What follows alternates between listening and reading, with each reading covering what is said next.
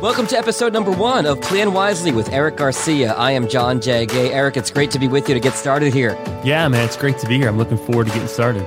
New Orleans is one of my favorite places. I'm thrilled to be talking to you. I lived down there for three years, so I'm sure we're, we may be talking a little bit about the five oh four Crescent City as we go through this. But one of the things you wanted to cover, we talked about offline in this first episode, I found a little bit curious, which is New Year's resolutions. And I'm kind of curious as to why you wanted to bring this up in the month of September.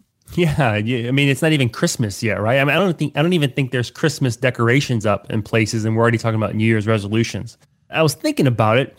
I was reading some stuff and, and came across that only eight percent of resolution makers actually follow through. So that means that there's a lot of people who've given up on their resolution, right? I figured low. I didn't figure that low. There's probably a little bit more who are still kind of engaged in, in meeting their resolution. So we'll probably lose a few more here soon. and then uh, and, and the stat also says eighty percent of Americans who set a resolution will fail within thirty days.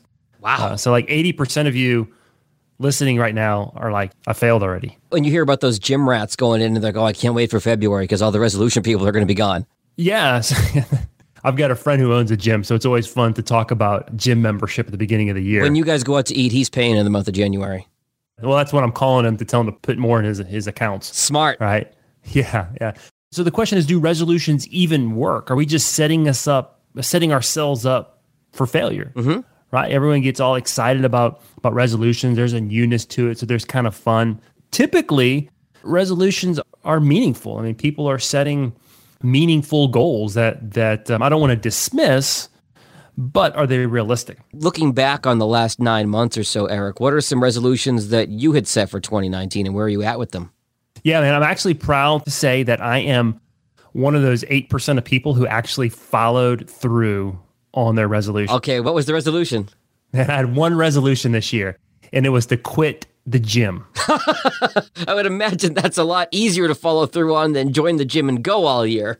So actually, the, the resolution was, uh, I'm not even going to call it a resolution. It's more of a financial goal. It had more to do with stop spending money wastefully. Sure. And I had one of those ten dollars a month gym memberships that you justify keeping because it's only ten dollars a month, even though you never go. Was it the Barney gym, the purple gym? Uh, I think it was green. Oh, okay. It was green. It was green. It okay. was green. Just thinking of different so it was great, gyms. Man. I walk in, I pull up. It's January. I want to say it's like the sixth or the seventh. Mm-hmm. I actually videoed it. So I walk into the gym. There's two guys behind the desk. I walk in and one of them comes up and I say, yeah, I want to cancel my membership. He kind of pops up really fast and, and looks at me and he's like, you, you want to You want to what? I'm like, I want to, I'm going to cancel my membership. And then like the other guy whose back was to me turned and came up to the desk and tried to convince me, you know, it's going to cost you more to cancel it. So no, I can't, I canceled my membership six days into the new year. And I've saved myself from that membership, maybe ninety dollars year to date. Right. See, and if that was the first week of January, does that mean that money could go to King Cake or? Then I got I got to go back to, to work the King Cake off. Right. Uh, right. Yeah, exactly. Okay. Well, you know, it wasn't, a, it's not about the ninety dollars. It was just about spending money on things that I wasn't using. Right. And we talk about those financial behaviors that lead us to success. And, and one of those is spend less, right? So don't spend money on things that you're not using or save that money. You know, I can relate to that because I can think about, you know, things that I have subscriptions to that I didn't realize were coming out of my bank account every month. Um, there was something on Amazon that my wife and I were getting dinged for every month for like ten bucks a month. And we one day we looked at it, man, it's been like six months. That was sixty bucks. A magazine subscription. It, it was like two dollars a month, right? But I'm like, I've seen this coming out for like two years. And I thought my wife was using it. I'm like, what, what's up with this? And we're like, no, we, we don't. I thought we canceled that. In two years of two bucks a month, you're talking about fifty bucks. Yeah, man. It, and fifty bucks here, fifty bucks there, that adds up really quickly. It starts to add up. That's right. Amazon, Netflix, all these little things that you name it, it happens. So that is a good resolution. I th- I do love the visual, though, of you walking in there like a gangster, like, what up? Yeah, man. Canceling my membership. You see all these newbies that are sweating to the oldies? Not me. I'm out. I'm not wasting my money on this anymore. I should have said it loud enough to take some other people out with me. Oh, yeah. Start a trend for sure. Yeah. People make resolutions, Jag, because they're meaningful. In fact, if you look at the statistics for twenty eighteen, mm-hmm. the main resolution, fifty-three percent of people who were surveyed wanted to save money, right? So over fifty percent of the people had a financially related resolution. And then according to Fidelity Investments, the top three financial resolutions for twenty nineteen were to save more, pay down high interest debt, and to spend less. Seems pretty reasonable, yeah.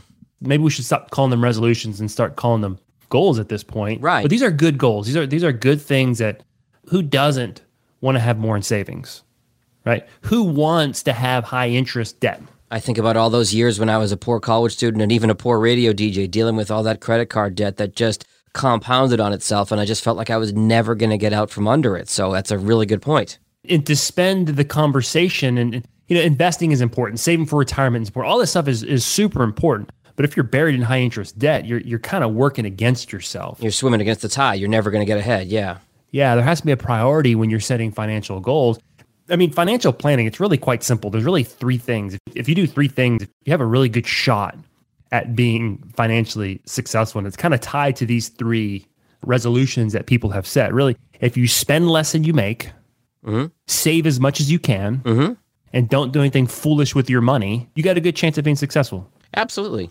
But as simple as that is, it's hard. It's a lot easier said than done, that's for sure. It's hard. So those are three pretty basic and straightforward ways to get ahead financially. What are some specific tips that people can uh, employ to help improve their financial situation? So I'll tell you what, before we actually get to tips, I think it's important to understand why this is even important. Okay. Why are people wanting to spend less? Why are people wanting to save more? I think it comes back to, what is your purpose? What are you trying to accomplish? What are you saving for? Why do you want to spend less? Because in some cases, spending less might not get you any closer to your goal, right? And I was thinking about this a while ago when my kids were younger. We used to play this uh, this game right around Christmas time. We called it Let's Be Honest. I don't think we really called it that, but I'm I'm calling it that just because I was, you know, kind of part of it. And here's how it goes. Kind of in preparation for the deluge of of stuff that we know the kids were going to get, we went through all their toys and, and asked them a simple question. Hey, let's let's be honest. Do you play with this? Yes or no? If the answer was yes, we kept it. If the answer was no, we got rid of it. So there was this kind of free and liberating part of it of, of clearing clutter, getting rid of things that really don't matter, mm-hmm. and focusing on the things that do matter. And if you think about that in the context of financial goals, you know, we want to set goals that really matter to us. I don't want to set a goal that I was influenced to set it because some personal finance guru said it was important. It might not be important to me. Because that's going to affect your motivation. If it's somebody else telling you you have to do this versus that motivation coming from within, big difference in behavior. A long time ago, I had this goal of paying my house off early, mm-hmm. right? And that's a good thing to do, and I'm not telling anyone not to do that. But I realized, you know what? That's not really important to me. That's not for me. That, that doesn't fit what I'm trying to accomplish. Right. So I kind of took that off my list of financial goals. So you really have to establish, and, and Simon Sinek, if you've read any of his stuff or listened to any of his stuff, he, he talks about the why, like the why do you do something? And that's really important to understand. So before we even start talking about like tips or what resolutions you want to set or goals you want to set, it's really important to ask yourself as you set these goals and these resolutions, to be honest with yourself and say, hey, does this even matter to me? Is this even meaningful to me? Is this worthy of my time and my mental energy? Getting away from that, I should do this, and getting deeper into the why am I doing this? What's the real motivation behind it? Play this game with your wife. You should go home tonight and you should ask the question, you know, honey, what really matters to you? Let's be honest. Is this important? You know, is Amazon really whatever she purchased? I'm, you know, I'm not going to get in, you know, the, the finer details. That's, that's for y'all to discuss. Uh, but like, is this really important? Does this help us reach our goal? You know, I want to retire at fifty, mm-hmm. right? Is buying two hundred dollars shoes going to help me get there? Right. Right. What matters more to you? Nice shoes or nice stuff, or reaching some early retirement goal, or whatever it might be, buying a house on the beach. I, you yeah. know, I'm not going to, I'm not going to presume to know what people's goals or, or what drives them. But that's the first part, is understanding what matters to you, what's important, what's going to drive you. Because once you have that established, that creates that motivation that you need to reach your goals. Really is the psychology behind it. And back to the name of the show, it's about planning wisely. Yeah, that's right. When I see people make financial decisions that align with their financial goals and their financial objectives, it's exciting. Yeah. Because you kind of, you something clicks and they get excited and they feel good about it and they want to continue to make these good decisions uh, with their money. It's a good feeling and it builds momentum and you go from there. Absolutely. A kind of a good example of this, think of investing. You know, when when the market does crazy stuff and I get calls from people like, hey, let's go to cash and, and like, well, let's think this through. We have a strategy. And then, you know, a couple of days later, you know, it's blown over and they count, you know, the, the market's doing better. There's a sense of like, oh, okay, yeah, I didn't go to cash. I, I didn't give in. Like I made a good decision, right? Yeah. That, because we have an objective in mind, right? Retirement's twenty years away. Or do a little bit more flexibility. And I know because the stock market often fluctuates, that there's so much emotion tied to money. And then something happens and somebody freaks out and they call you up and say, Eric, I I, I want to I wanna move to cash. I want to pawn money out. And you have to sometimes talk them off the ledge, so to speak, right? Yeah, and that goes back to what's important to you. What's our why? What what are the goals that you have set? And then everything has to be seen through the lens of those goals. So this all ties in pretty well with resolutions and figuring out the why and what you need and what the motivation is. Let's get down to specifics here now, Eric. What are some tips specifically that people can improve their finances at the end of twenty nineteen and going into twenty twenty? You still have three months to, if you're one of those people who set the goal to save more money or to pay down interest or to Uh, invest more. You still have time. You can still finish strong. Mm-hmm. I don't even, the start of the year is just some arbitrary time that. Yeah. Why wait? Start now. Start now. Don't even wait. Don't even just start now. So I want to talk about eight tips really that can help you improve your finances. Mm-hmm. And this isn't necessarily do all eight.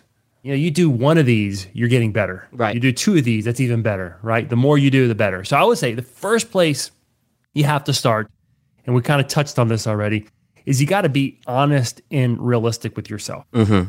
Don't set some crazy lofty goal that is just absolutely impractical. Right. I'm going to save ninety percent of my paycheck and only spend ten percent of it. Something. Yeah, that's crazy. Yeah. It's it's ludicrous. Be honest with yourself. You know, if you're not saving anything now and you start saving two percent, hey, that's something. Yeah. Right. Better to do something than to do nothing. So being honest and realistic with what you're able to do is super important. That leads to the second tip. Mm-hmm.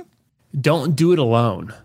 You know, sometimes you need outside guidance. Or even accountability, right?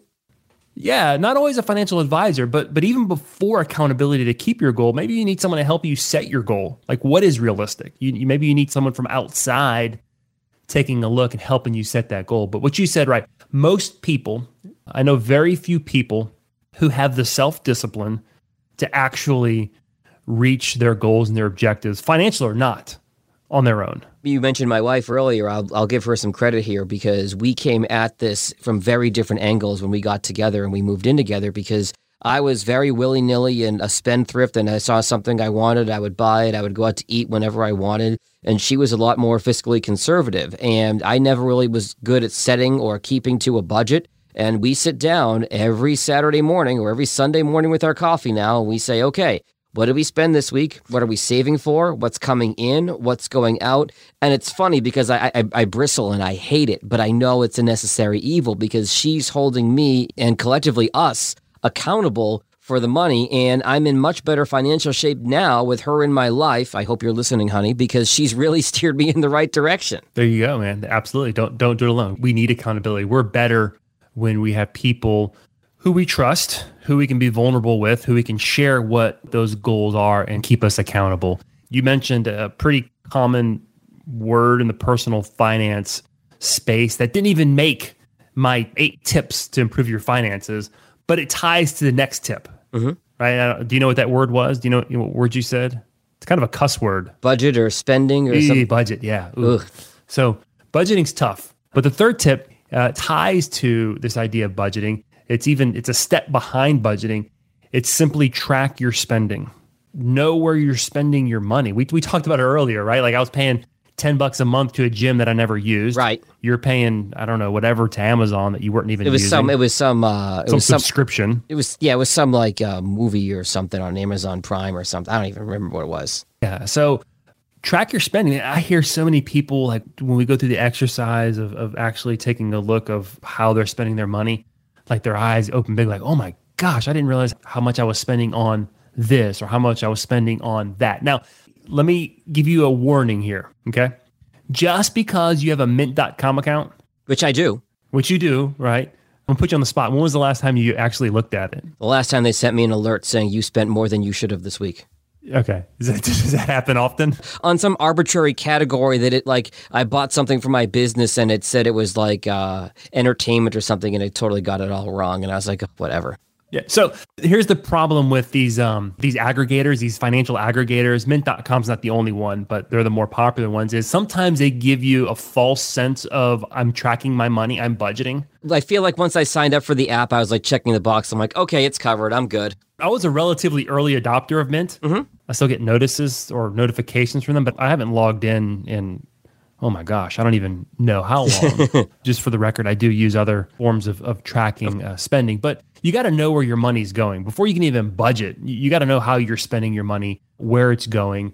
And that means actually looking at, you know, categories, general categories, you know, how much are you spending on? And, and really the big categories that people blow it on, I'll, I'll, you know, spend time on these areas.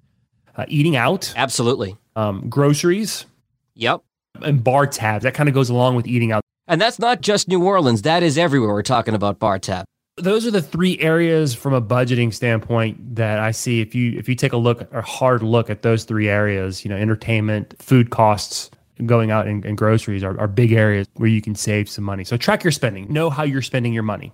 You know, it's funny you say that because I go back to, so when I was living in New Orleans uh, and my wife was in Michigan, we were long distance, and I said, oh man, I don't have any money. I've been spending all this money on, on airfare that we come and we see each other and then, and then we go away for a weekend. And she said, you know what? That's not where your money's going. It's going to Chick-fil-A.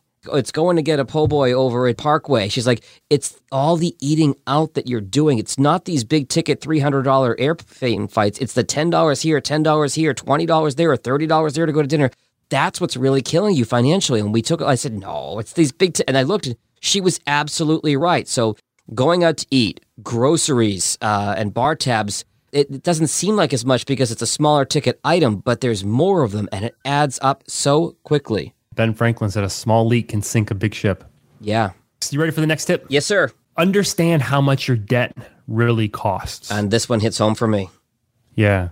I'm not even saying pay down your debt. This is more foundational. Understand what it costs. Once you understand what it costs, you'll probably be motivated to pay it down faster. So, and that comes back to what we talked about, about having that motivation. You've got to have that internal motivation and you need a reason for that motivation. And understanding the finances of this, it's funny. So, you know, again, back to my wife, she's like, if you pay a dime in interest on your credit card, all the miles, all the perks that you're earning, they go up in smoke because that interest will compound upon itself. You, she's like, you damn well better pay off balance every single month or you're going to be in the doghouse. And she's right. I think that's one of the biggest scams that um, our culture, our society has fallen victim to is the point. Now, there's some people who are very successful at managing their accounts and really mm-hmm. taking it to these credit card companies. But for the vast majority of people, you're buying things that you otherwise wouldn't have bought, racking up debt. Could have bought that plane ticket three times over with the fees that you're paying. Oh, yeah. So that's it's a tricky thing. Don't fall victim to that. But let me paint a picture for you. So let's say you have ten thousand dollars of credit card debt. Okay. It's your balance. And let's say you have a fifteen percent interest rate. They have interest mm-hmm. rates that are way higher than that, but let's just be... fairly average, yeah. Yeah, fifteen percent. If you just pay interest, you're paying fifteen hundred dollars a year. Just interest. Yeah. That's crazy. Do the math, and a lot of people have higher than ten thousand dollars credit card debt. So understand how much debt's really costing you, preventing you from reaching other financial goals. It's preventing you from saving for your retirement, preventing you from saving more, right? All these things that people have said are, are important. I think a couple of years ago when they started mandating these credit cards put on the statement, if you only pay the minimum, you'll pay this much over this many years. And then if you pay the minimum plus fifty dollars every month, like you'll pay it off this much faster and for this much less money. Like that was really eye-opening for me. And I would encourage anybody who's listening, if you have any kind of credit card debt, whether it's online or in paper form, open up that last statement of yours and look at that little box on the statement. And if that doesn't scare you into paying more than the minimum every month, I don't know what will. It should not only scare you, if it doesn't motivate you to pay more, it should motivate you to stop spending frivolously yeah, on things. Absolutely. And that's the real danger with debt is whenever you borrow money, anytime you swipe your card, you're borrowing money from the credit card company. Okay? Mm-hmm. Anytime you borrow money, there's a cost associated with borrowing money. If you're not paying your balance down every month, that, you know, ten dollar purchase is going to cost you ten dollars plus fifteen percent interest every year, as long as you have a balance. Mm-hmm. You start putting that in perspective, you know, that five hundred dollar T V that you bought on sale from Best Buy because you got the Best Buy credit card that you still have a balance two years later, you, you didn't get a good deal. No. It was a terrible deal. Uh, so understand how much debt is really costing you. And I understand that, and I was in this situation when I was younger myself, when I was in my twenties, that credit card debt, um, sometimes you have to put something on a credit card because you don't have any other options, and sometimes people are in that situation. But if you have any other options, stay away from those credit cards. Don't use it for anything frivolous, and pay it down as soon as you reasonably can, because that money just compounds and adds up so quickly. What else is on the list, Eric? All right, next one. Automate your savings. Okay. So most people want to save more. fifty-three percent of people said they wanted to save more. Automate it. Make it as important as your Netflix subscription. Yeah. Right? Or your, your cell phone bill. Don't save at the end of the month. You save at the beginning of the month. You make money before you pay anything else. Pay yourself first. If you wait, that money's going to be gone. Well, absolutely, it'll be gone. Uh, so pick a dollar amount, even if it's not a, a substantial or material amount. Uh, even if it's twenty-five dollars a month or, or fifty dollars a month, do something. Get in the habit of saving. Automate it. Set up a, an automatic transfer from your checking account to a savings account or to a retirement account, however, wherever you're saving, the day after you get paid. But make it automatic. You shouldn't have to think about it. You know, there are Acorn, there are all these other kinds of apps that sometimes if you swipe your debit card somewhere, it'll round up to the next dollar and even take fifty cents or seventy-five cents or thirty-two cents. And even those little dollar amounts just add up. It's the twenty nineteen equivalent of taking your change at the end of the day and throwing it in a jar. Yeah. I don't personally have much experience with those apps, but I love the idea. Uh, but also, I think there's something to be said about intentionally making a decision to uh, save an actual dollar amount as opposed to what's left over. Absolutely. If your goal is to spend less and you're spending less, and there's going to be less to round up because you're just not spending as much. And that money's gone into savings as opposed to gone of saying, you know what, I don't feel like cooking dinner tonight. I'm just going to grab Popeyes on the way home. Yeah, wow. Or, you know, or whatever, your chicken sandwich of your choice. Chubby's, that's where I go. Fair enough. It's the best chicken sandwich in New Orleans, but yeah, it's a... Uh, we digress. Yeah, that's the. I figured when we talk, uh, when we're talking about this podcast based in New Orleans, I know that uh, we're going to probably digress with food a lot. But let's uh, get back. That's where that's where all my money's leaking to is chicken sandwiches. Oh man, Pro- that's probably pretty high a percentage in New Orleans for chicken sandwiches. So what else is on our list for uh, savings tips, Eric? So next one is take the free money. I like the sound of that. You like that? Take the free money. If you work for a company that offers you a retirement plan like a four oh one k plan or a four oh three b, mm-hmm. uh, maybe a simple I R A, there typically is going to be a match associated with it. Right. And if you're not contributing to receive the full match, you're leaving money on the table. Like you said, it's free money. It's coming from your employer. It's not going to cost you anything. Whenever I, I'm standing in front of a group uh, who's got a, a corporate retirement plan or business retirement plan, I always like to ask the question, what if I told you that there's an investment that literally I could double your money overnight? Literally, no risk.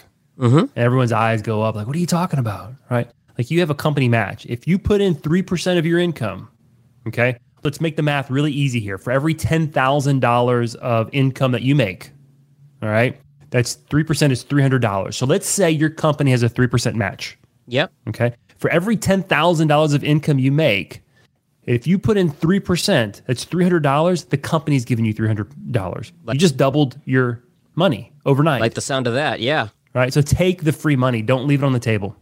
That is huge. What's next and after the free money? Fund to no crap account. I like the name of that. Yeah. I know where you're going here. So this is this is your emergency fund. And, uh, you know, some people have told me, you got to stop calling it the oh crap account. It's not professional, but you could call it something else. It'd be a little bit worse. I'm fine with oh crap. Yeah. So here's the story. Well, I think it was like maybe like late September or early October in New Orleans. My wife calls me. The A C's out. Oh crap is what you probably, or worse is probably what you said. Yeah. Yeah. So like A C's go out in New Orleans when it's ninety degrees outside. Where's the money going to come from? Yeah. Right. So fund your account. Okay, we'll we'll we'll stay professional here. We'll call it an emergency account or emergency fund. Fund your emergency fund. If all your money is tied up in a retirement account, and you need to access it, it's expensive. Yeah, you're going to pay massive penalties on that. Yeah. If you put these expenses on a credit card, it's super expensive. Interest and fees. But if you're disciplined and you put some money away in a savings account and you have a little little cash stashed aside, when an emergency happens or you forget that you have to pay your kids' tuition, oops, right? Where am I going to get the money from? You have it set aside. We talked about automating your savings. It's a really good idea to automate your savings into an emergency fund. And you hear the number, I don't know the number off the top of my head, but I, what is that? Uh, fifty percent or more of Americans would be in trouble and not be able to handle an all of a sudden three hundred dollars, four hundred dollars expense that came out of nowhere, whether it's a car repair or a doctor's bill or something like that. And so many Americans would be up a creek when that happens. They just don't have the money. They have credit card, four oh one k, whatever it ends up being. We've heard that in all the debates uh, in the political side of things. So many Americans just don't have access to that just three hundred dollars, four hundred dollars in an emergency. So this makes so much sense. And it's not just an emergency. It's if you lose your job, right? If you don't get your next paycheck. You know, I was having conversations with a friend during the, the government shutdown where, where, where so many government employees were furloughed, particularly some, some of the military folk. Not getting their paycheck. These aren't poor people. These no. aren't people who are making thirty thousand dollars a year. These are people making six figures a year who were in a bind. Yeah. Right? Couldn't pay mortgages. Mm-hmm. So fund that account. I was actually responding to an email this morning that I got from a, a client about how, you know, how much should I have in my emergency fund? And it really depends. The general rule is three to six months of your income. Yeah. I like to say three to twelve months of your essential expenses. Mm-hmm. Just paying what you have to pay, cutting everything out, what would it cost? And that depends on, you know, is your income stable? Is it variable? So there's a lot of factors that go into it. But there's a general rule, three to twelve months. I like, this is my rule, three to twelve months of, of your essential uh, expenses. So fund that account, start funding it now, automate that account. All right, our final of the eight tips today, Eric, is what? Start now. Don't wait for the New Year's. Uh, there's no better time than now to get started. There's no reason to wait. These are steps that you start taking that are long-term. Mm-hmm. These aren't one-time decisions. We're talking about financial behaviors. These eight tips are really financial behaviors that you, we want small, sustainable changes.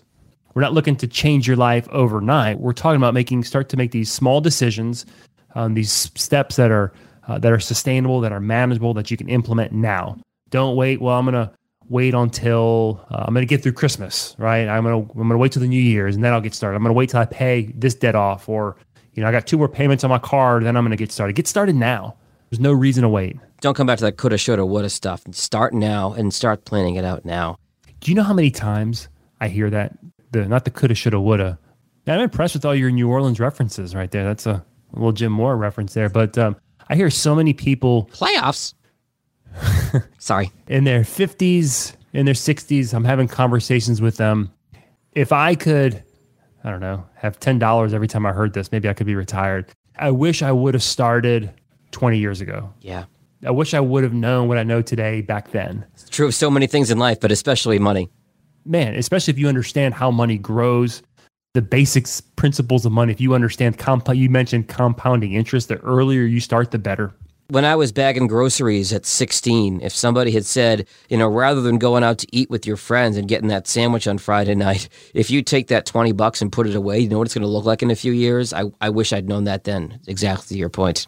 I had a, uh, a meeting with, um, a client of mine, his son. Mm-hmm. I think he's twelve. Okay, right. And his papa, you know, told him about investing or something. You know, I don't, I don't know how what inspired the the conversation, but my client's like, yeah, he's got some questions about investing. Great. So we talked, and I, and I, I put a proposal together. It's like, I think it was like sixty dollars, twenty dollars every three months, every quarter. If you save this, then you're going to have so much at some point in the future. And him and his brothers, all three of them, decided that, hey, we're going to do this. That's awesome. So yeah, start now. It's never too early, even if it's a small amount. Mm-hmm. We're creating habits, we're creating behaviors that are going to lead ultimately to our success. Eric, it's been a pleasure talking to you. This has been Plan Wisely with Eric Garcia. What are the best ways for people to reach out to you if they want to get in contact with you for more information? Yeah, you can find me on my website, w w w dot plan dash wisely dot com. Also, you can check out my ebook. If you go to www www.plan-wisely.com forward slash pillars. You can download a copy of my guide to managing money wisely. Can people give you a call as well? What's the best way to call you?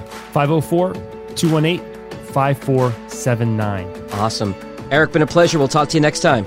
Sounds good. Securities offered through Royal Alliance Associates, Incorporated, member FINRA, S I P C. Investment advisory services offered through New Century Financial Group, L L C, a registered investment advisor. Insurance services offered through Garcia Financial Group, L L C. New Century Financial Group, L L C, Royal Alliance Associates, Incorporated, and Garcia Financial Group, L L C do not offer tax advice or tax services. Please consult your tax specialist for individual advice. We make no specific comments or recommendations on any tax-related details. Entities listed are not affiliated.